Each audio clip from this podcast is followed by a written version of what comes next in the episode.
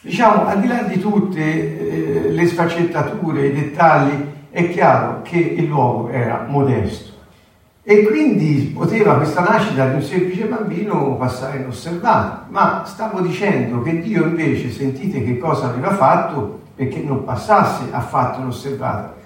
Può sembrare che sia silenziosa questa nascita perché magari non c'era internet al tempo, ma Dio si scomodò per creare congiunture astrali, per comunicare ai saggi d'Oriente che era nato il re promesso, ben più di internet, perché mosse le stelle in modo che proprio in quel momento potessero essere riconosciuti i tempi.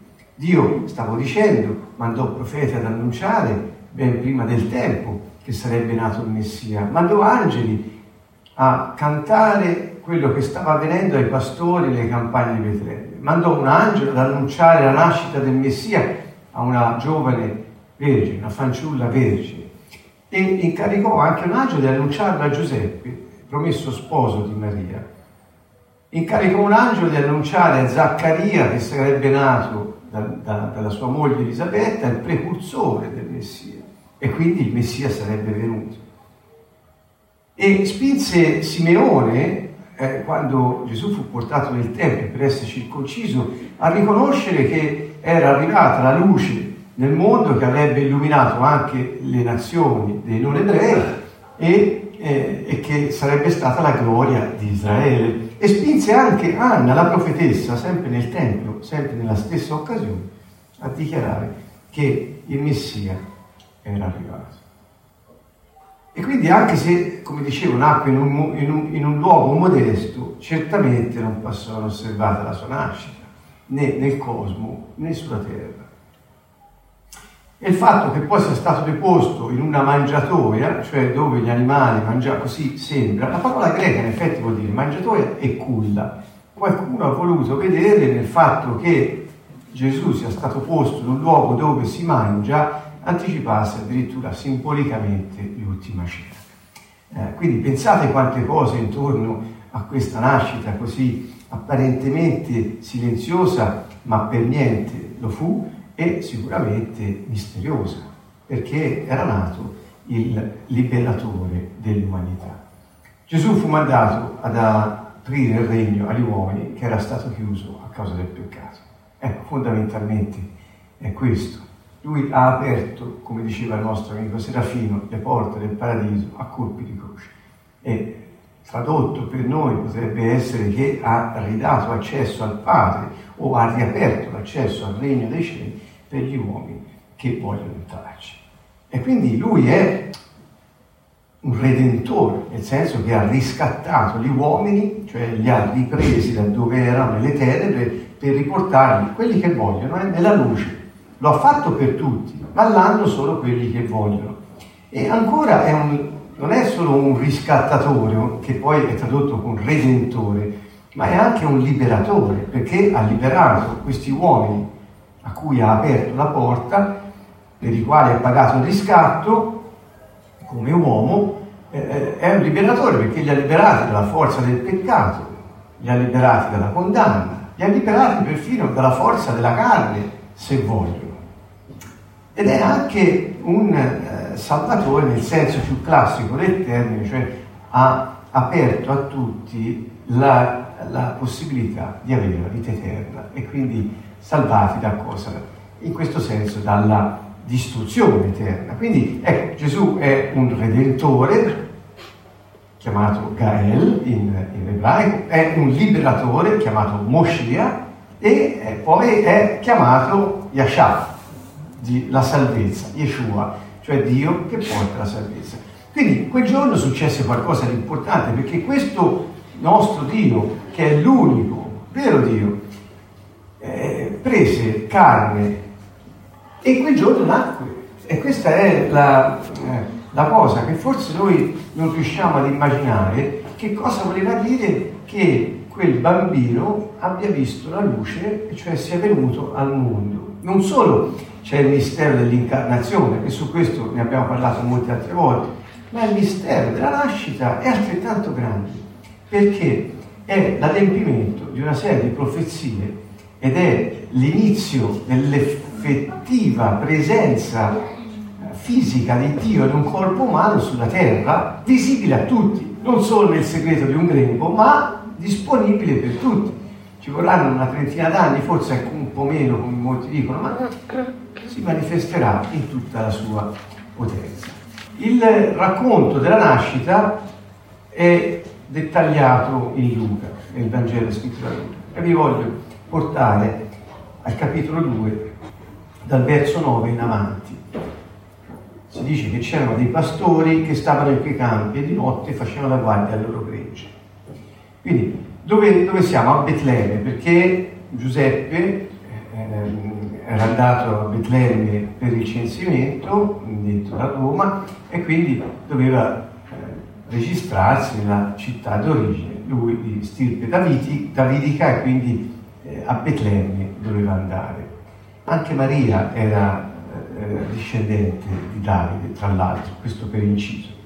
Ma dunque arrivano a Betlemme, ok, tutti sappiamo la grande profezia di Michea, che Betlemme avrebbe visto la nascita del grande re, Michea 5:1-2, ma Betlemme non è un caso, a Betlemme si allevavano gli agnelli o i capretti dedicati ai sacrifici del tempio, cioè, come dire, la profezia che Gesù sarebbe nato a Betlemme non è solo perché c'è la coincidenza del luogo, c'è di più, in quel luogo si allevavano gli agnelli per i sacrifici da fare nel tempio, e quindi lui, che è l'agnello di Dio, nasce nello stesso luogo, perché con lui alla fine quel sistema sacrificale e effettua lui l'espiazione eterna per tutti gli uomini. Insomma, non è soltanto una coincidenza di luogo. Sì, è vero, poi è vissuto a Nazaret, qualcuno dice, va bene, sì, ma non era predetto da nessuno che sarebbe vissuto a Nazaret, ma Matteo lo dice. Perché lo dice? Perché Isaia aveva detto che sarebbe nato dalle radici di Iesse era il padre di Davide, quindi ancora lontano, un suo lontano discendente sul quale poi si sarebbe riposato lo Spirito Santo, e quindi parlava del Messia. E chi era questo discendente lontano? Un Ezèr, che vuol dire germoglio, è la stessa parola radice di Nazaret, e quindi ecco perché Matteo dice di Nazaret. Quindi Gesù sarebbe nato a Betlemme, sarebbe vissuto a Nazaret, perché era un lontano discendente di Davide che si sarebbe seduto sul trono del suo padre, logicamente inteso, ma avrebbe avuto un regno eterno, perché non era solo un vero uomo, ma lui era vero Dio, che era divenuto uomo, ed era il figlio di Dio che era venuto ad aprire il regno, e poi ne avrebbe preso possesso alla fine dei tempi, in modo pieno e fisico. Quindi c'è tutta questa storia, tutto a inizio sì, col concepimento, vorremmo dire, ma il mondo lo vede nel momento in cui nasce. Come lo annunciano gli angeli? Cioè, prima un angelo che si presenta ai pastori nella gloria del Signore, e la gloria del Signore risplende intorno a loro, e furono presi da grande timore. Immagino il perché. E l'angelo disse loro: non temete, perché vi porto la buona notizia di una grande gioia che tutto il popolo avrà. Quindi la buona notizia, il popolo, tutto il popolo, avrà una grande gioia. Qual è questa grande gioia? Oggi, nella città di Davide, è nato per voi un Salvatore, che è il Messia Dio. Cioè, che Gesù fosse il Messia e che il Messia fosse Dio non è nascosto nei Vangeli, perché tutti dicono: Gesù non l'ha mai detto, non l'ha mai detto nessuno di lui. Non è vero. Gli angeli lo annunciarono ai pastori, furono i primi. L'annuncio a Maria fu un annuncio intimo, personale, segreto, tra lei e l'angelo.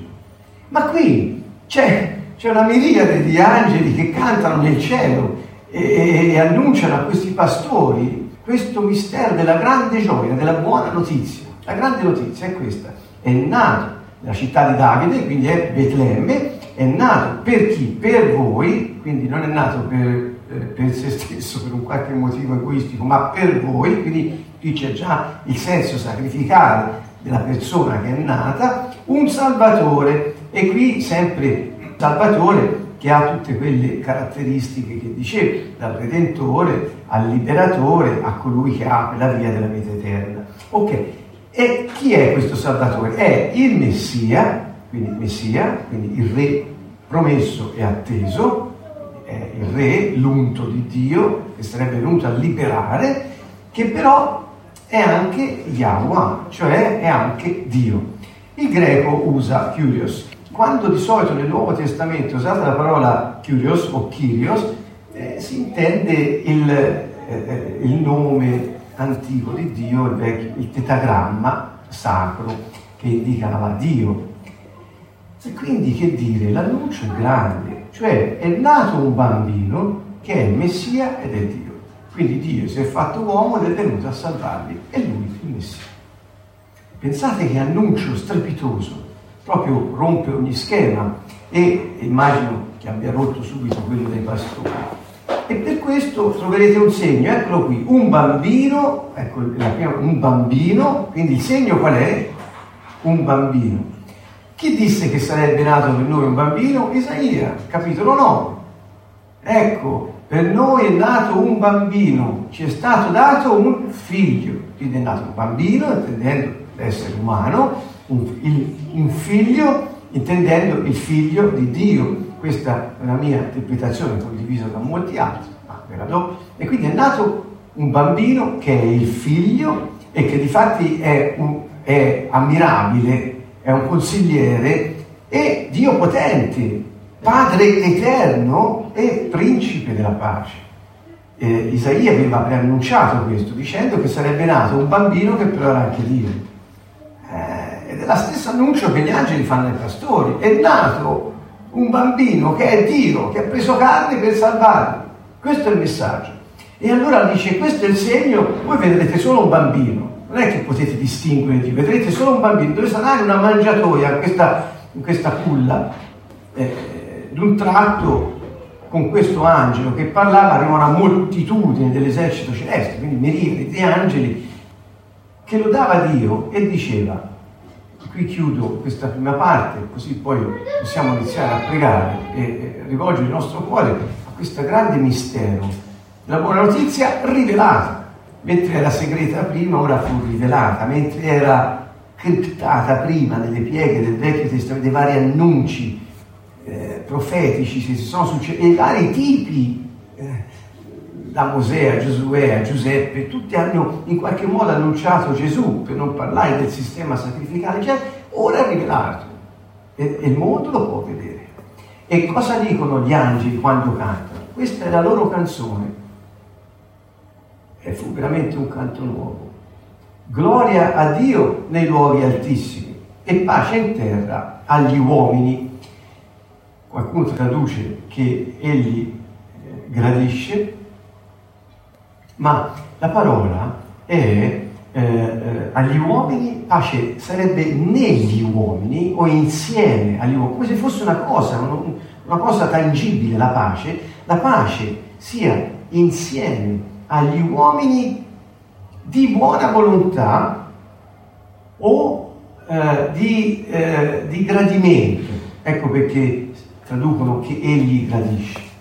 Ma il primo significato che ha questa parola nel greco è di buona volontà. Quindi questo è la canzone, il canto nuovo delle miriadi degli angeli. A Dio la gloria nei luoghi altissimi. Sulla terra questa gloria si manifesta come la pace data agli uomini che hanno la buona volontà. Di cosa? Di accogliere il Messia che è nato e entrare nella vita eterna. Ecco perché non è in contraddizione essere un uomo di buona volontà o un uomo che Dio gradisce, perché tutti preferiscono questa versione, perché dicono che Dio gradisce tutti gli uomini, è vero, ma se chi è gradito da Dio non accetta il Salvatore, non ha accesso al regno, e quindi ne resta fuori, dove c'è il pianto sti dolenti. Ecco che cosa vuol dire pace in terra agli uomini di buona volontà, cioè la gloria di Dio che è nei cieli è scesa in terra, è diventata la pace di coloro che la accoglieranno e la vorranno prendere. Questo è il messaggio che cantavano gli angeli quel giorno nel cielo. E i pastori corsero, dicevano tra loro, andiamo fino a Betlemme e vediamo ciò che il Signore ci ha fatto sapere. Andiamo a vedere quel che è avvenuto e che il Signore ci ha fatto sapere. Bene, questo stesso annuncio è anche per noi stasera. È nato un Salvatore che è il Messia promesso ed è Dio, ma è un bambino. È la gloria di Dio che si è manifestata in terra e chiunque l'accoglierà avrà la pace. Questo è il messaggio principale di questo tempo. È venuto di moda un po' tra i cristiani, non so perché, forse perché c'è queste, alcuni dicono sono tradizioni pagane, il Natale, altri dicono ma è nato a settembre. Io lo penso nello stesso modo, è nato a settembre. Non è che ti dà la vita eterna sapere quando è nato, ma è un po' di moda ignorare il Natale, che è un giorno che per convenzione festeggiamo celebrando questo mistero. E allora perché non cogliere l'occasione, questi giorni particolari, un po' per tutto il mondo, anche chi non ne sa niente, lo festeggia? Perché non cogliere l'occasione? Per poter annunciare anche alle persone qual è la buona notizia. L'avete sentita? È quella degli angeli, sono stati i primi a darla e non poteva venire dal cielo, perché avevano questo incarico. Sapete chi sono gli angeli? Messaggeri, tradotto letteralmente vuol dire messaggero. Sono stati mandati a dire: c'è una buona notizia per voi, è nato uno che vi libererà, un Moscia, un liberatore, che è il Messia promesso, il re unto sul quale riposa lo spirito. Doveva nascere a Betlemme, vivrà a Nazaret, è un discendente di Davide, il suo trono e il suo regno saranno eterni, è nato per voi, è il Messia promesso, è Dio che si è fatto uomo. Difatti vedrete un bambino e lo troverete in un luogo modesto, ma è la pace di Dio per gli uomini che lo accolgono, perché vogliono piegare la loro volontà a quella di Dio.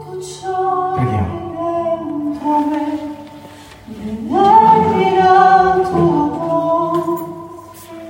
Io vivo per lodare te, Signore. Da buio mi hai tirato via e nella luce tua per sempre canterò il tuo grande amore.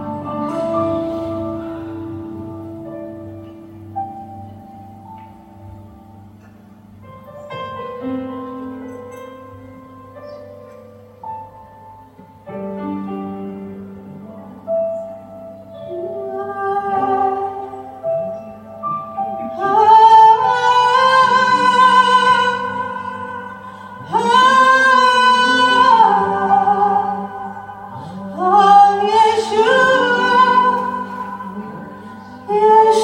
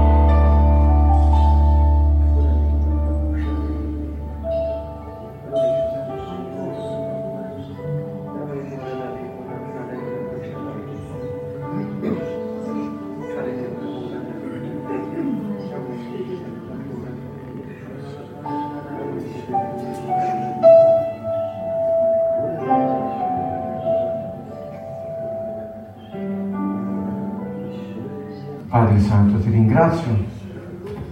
Questa può essere la preghiera che ciascuno di noi può fare. Ti ringrazio perché è nato per noi il Salvatore, perché è nato per noi il Redentore, perché è nato per noi Yeshua, che ci ha liberati e salvati dai nostri peccati. Ti ringraziamo perché quel giorno è nato colui che avevi promesso attraverso i tuoi profeti, ha annunciato per mezzo dei tuoi angeli, Signore.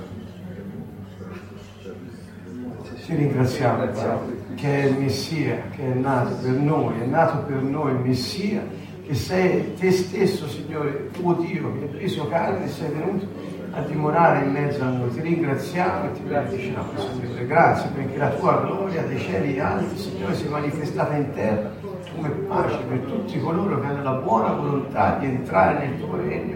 Ti ringraziamo, Signore nostro. Grazie, la gloria si è fatta pace.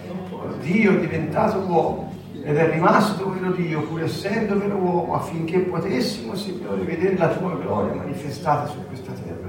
Grazie per il regno che ci hai aperto, grazie per averci liberati dai nostri peccati, grazie per averci liberati dalle grinfie del diavolo, dalle tenebre, grazie per averci riscattati e trasferiti dal regno delle tenebre, ci hai portati nel regno della luce del tuo Figlio diletto. Padre, grazie che sei buono con noi, sei stato buono e continui a riscattarci dalle situazioni, Signore, di qualsiasi tipo di maledizione, di afflizione, di peccato, nelle quali possiamo trovarci durante questo viaggio della nostra vita. Ti benediciamo, Signore, ti ringraziamo. Ti siamo grati perché hai rivelato al mondo il mistero. Grazie, Signore, per il segno, il bambino promesso da Isaia. Sarebbe nato da una vergine, come profetò Isaia. Sarebbe stato chiamato Immanuel, Dio è con noi. Grazie.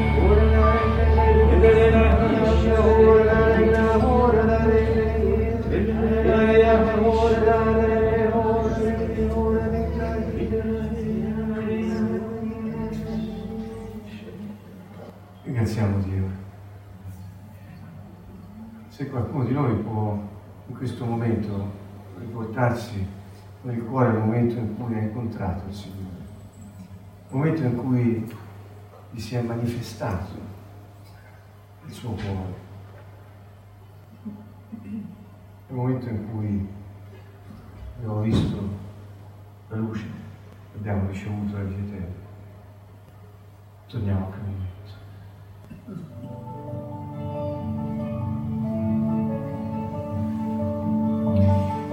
Pensiamo cosa hanno potuto vedere quei pastori. Bambini, ma non sapevano chi era, e che era attestato da segni soprannaturali. Dio non si manifesta mai in un modo solo naturale. È un bambino, il segno. Ah, e c'erano migliaia di angeli che cantano e annunciano il Vangelo.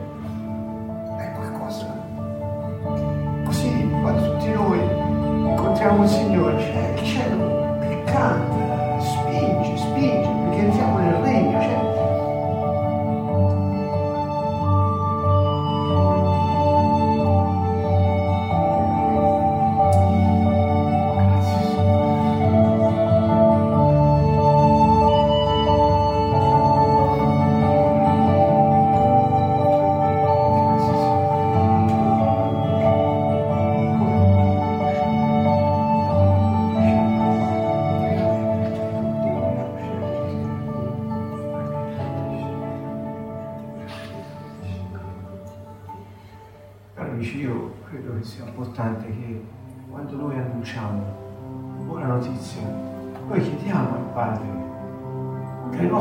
siano accompagnate da segni soprannaturali.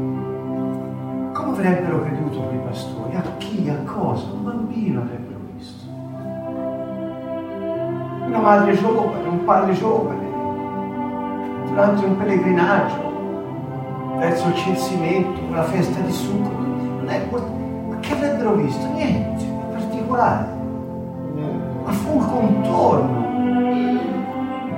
Annuncio dal cielo, vero, che hanno visto, che ha sostenuto la realtà fisica che avevano davanti agli occhi. Chiediamo che quando annunciamo Gesù e il suo regno, le persone abbiano un'attestazione soprannaturale da parte di Dio, nel loro cuore. Non è che devono vedere angeli nel cielo, magari, perché no? Ma che nel loro cuore succeda qualcosa che dicono: voglio andare a vedere quel bambino. Andiamo anche noi nel luogo che ci indica, nello Spirito, e lo cerchiamo lì. Spirito Santo parla, è lo Spirito Santo, perché è solo Lui che ci rivela Gesù, nessun altro. Chiediamogli che attesti al cuore dei nostri familiari più induriti in questo momento. Chiediamogli che Lui mandi miriadi di angeli a cantare nel loro cuore che è nato il Salvatore, il Messia, Dio Onnipotente, e che è nato per noi, per salvarci dai nostri peccati. La gloria del cielo è scesa in terra, è diventata Shalom per tutti quelli che la accolgono con la loro buona volontà. Toccali, Signore, uno ad uno. Tocca quelli più induriti, Signore, i dubbiosi, gli scettici, gli ipercritici, quelli pieni di giustizia personale. Toccali, Signore.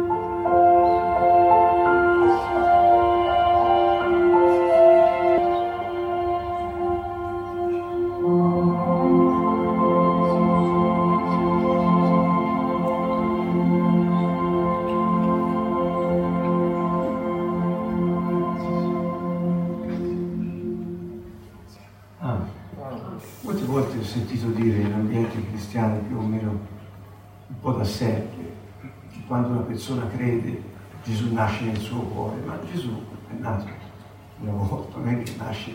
Chi nasce di nuovo la persona, non è Gesù nel cuore della persona, è lo Spirito Santo che porta la vita eterna, cioè Yeshua, Gesù, nella persona che lo accoglie. In questo senso, metaforicamente, dicono nasce nel cuore.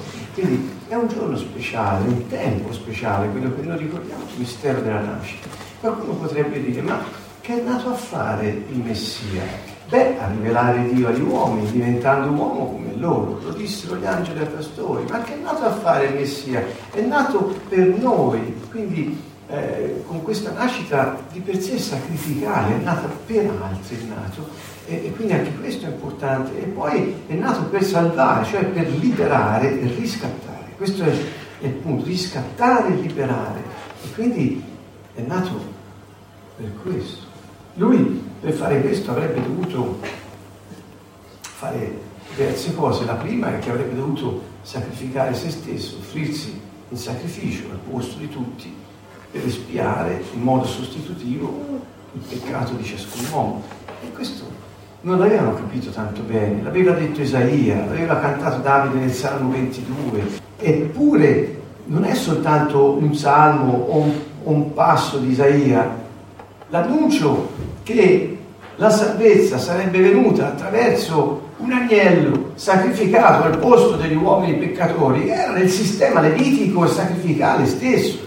Dio li aveva fatto fare addestramento per secoli, perché capissero che senza il sacrificio di un innocente non avrebbero potuto essere liberati dai loro peccati e avere accesso a Dio con le loro preghiere. Eppure non lo videro, non lo capirono. E anche l'angelo che apparve a Maria non disse che era il personaggio misterioso di Isaia 53, disse invece che era il re potente, discendente di Davide, che avrebbe allargato il suo regno e sarebbe durato eterno. Maria, quando sentiva queste cose, queste remata, parole dette, udite, quando sentiva queste cose dai pastori, oppure ancora quando Gesù gli dice perché vi cercavate, e lei quando sente queste parole le serba nel suo cuore, traducono, ma vuol dire le custodisce e cerca di ricordarsene, vuol dire, per non perdere memoria. Io credo che fino in fondo non era chiaro quello che sarebbe avvenuto. E Isaia 53 ci parla della morte e della risurrezione del Signore. Quindi lui era venuto per noi, dicono gli angeli, infatti muore come l'agnello sacrificale, però risorge come il secondo uomo, cioè ha messo fine a una stirpe e ne ha iniziata un'altra.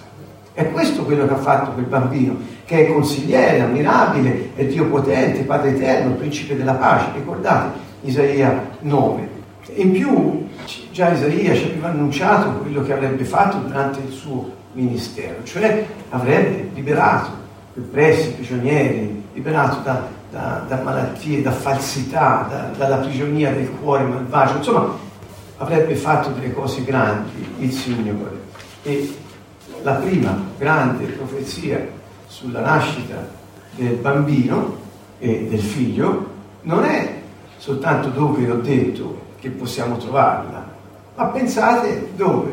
Genesi 3,15 lì è qualcosa che non tanto spesso si fa riferimento, ma Dio disse al serpente, un discendente della donna ti schiaccerà la testa, ci sarà inimicizia tra il discendente della donna e quelli che discenderanno da te, come il padre di tutti i bugiardi, gli omicidi è il diavolo, e quindi lui semina i suoi figli nel mondo. Ricordate, Gesù lo disse, questo discendente della donna e avrebbe schiacciato la testa. Quindi la prima cosa che viene in mente quando si pensa al liberatore, al redentore, che cos'è? Il conflitto tra i due regni. La venuta di Gesù ha come scopo principale quello di mettere in luce il conflitto soprannaturale, cosmico, che c'è tra il regno di Dio e il regno delle tenebre, l'uomo conteso che si è schierato con il regno delle tenebre e Dio che gli dà l'occasione di ritornare al regno della luce. E questo è il punto. e dice un uomo, quindi un discendente della donna, il bambino, che però è mio figlio, ti schiaccerà la testa perché riprenderà il controllo, l'autorità su questa terra e la ridarà a tutti quelli che crederanno in lui. Quindi il messaggio del Vangelo non è limitato al perdono dei nostri peccati, ma è il trionfo del Re Gesù, di Dio sul regno delle tenebre. Porrà fine al male, non ci sarà più. E per fare questo ha bisogno di riscattare le persone dalla situazione tenebrosa nella quale si sono infilati. E allora chiudiamo e vi leggo soltanto una cosa che avevo preparato. È solo un annuncio, non c'è una spiegazione. Mi sono preso la briga di scrivermi vari passi dove Gesù dice: io sono venuto per fare questo, sono venuto per adempiere la legge e i profeti, sono venuto per portare una spada, non la pace. Sono venuto per predicare in ogni luogo, annunciare la buona notizia del regno dei cieli. Sono venuto per fare la volontà di mio Padre. Sono venuto per giudicare. Sono venuto per dare la vita nella sua pienezza. Ma sono venuto per salvare il mondo. Sono venuto a chiamare i peccatori a convertirsi. Sono venuto a separare le persone tra di loro, perché ci sarà un giudizio, una spada li separerà gli uni dagli altri. Sono venuto a cercare e salvare ciò che era perduto. Sono venuto per servire e dare la mia vita in riscatto per molti. Sono venuto ad accendere il fuoco sulla terra. Sono venuto nel nome del Padre. Sono stato mandato dal Padre e sono venuto da Dio. Sono venuto perché chi crederà in me non resterà nelle tenebre. E sono venuto e sono nato, disse a Pilato, per rendere testimonianza alla verità. Chi dice che Gesù non l'ha detto, che è Dio, che è venuto da Dio? Chi dice che lui non ha chiarito il motivo per cui era venuto? Lui è la vita, è venuto per dare testimonianza alla vita vera, la verità, la realtà della vita.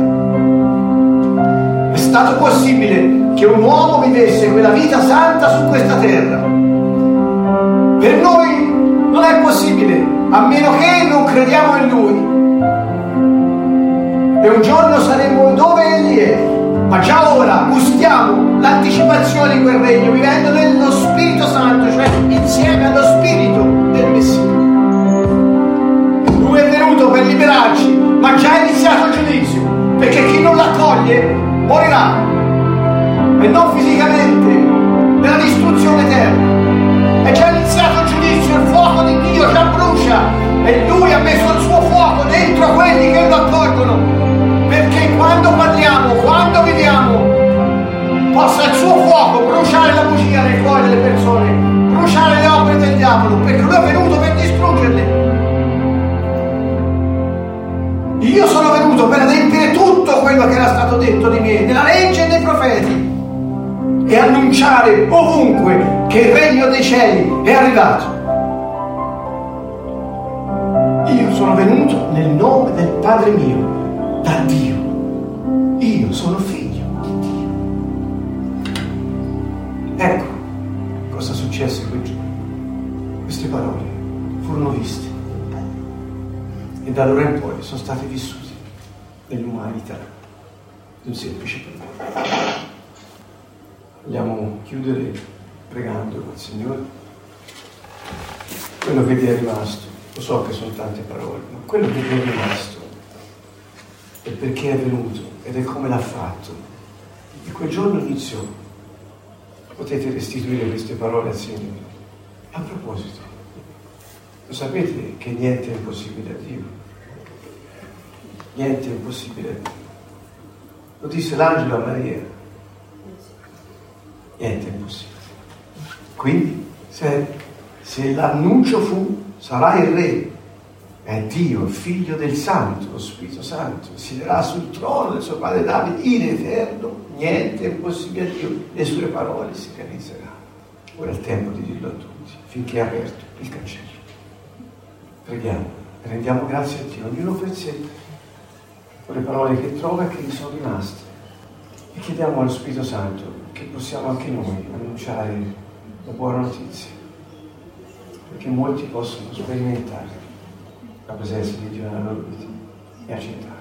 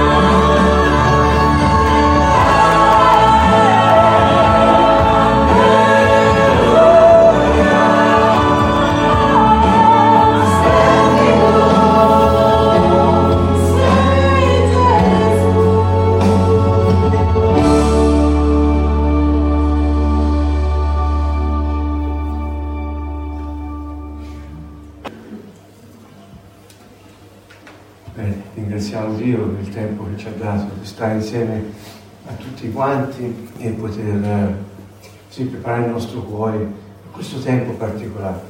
Invito, lo rinnovo anche ora prima di chiudere, tutti noi che siamo presenti qui in sede, sia su internet, cogliamo l'occasione durante questo tempo di poter annunciare quello che abbiamo sentito, noi lo teniamo per noi. Preghiamo che Dio ci dia anche l'occasione giusta, nel momento giusto, con le persone giuste, per poter aprire un fiume di verità sulle persone che ci ascolteranno.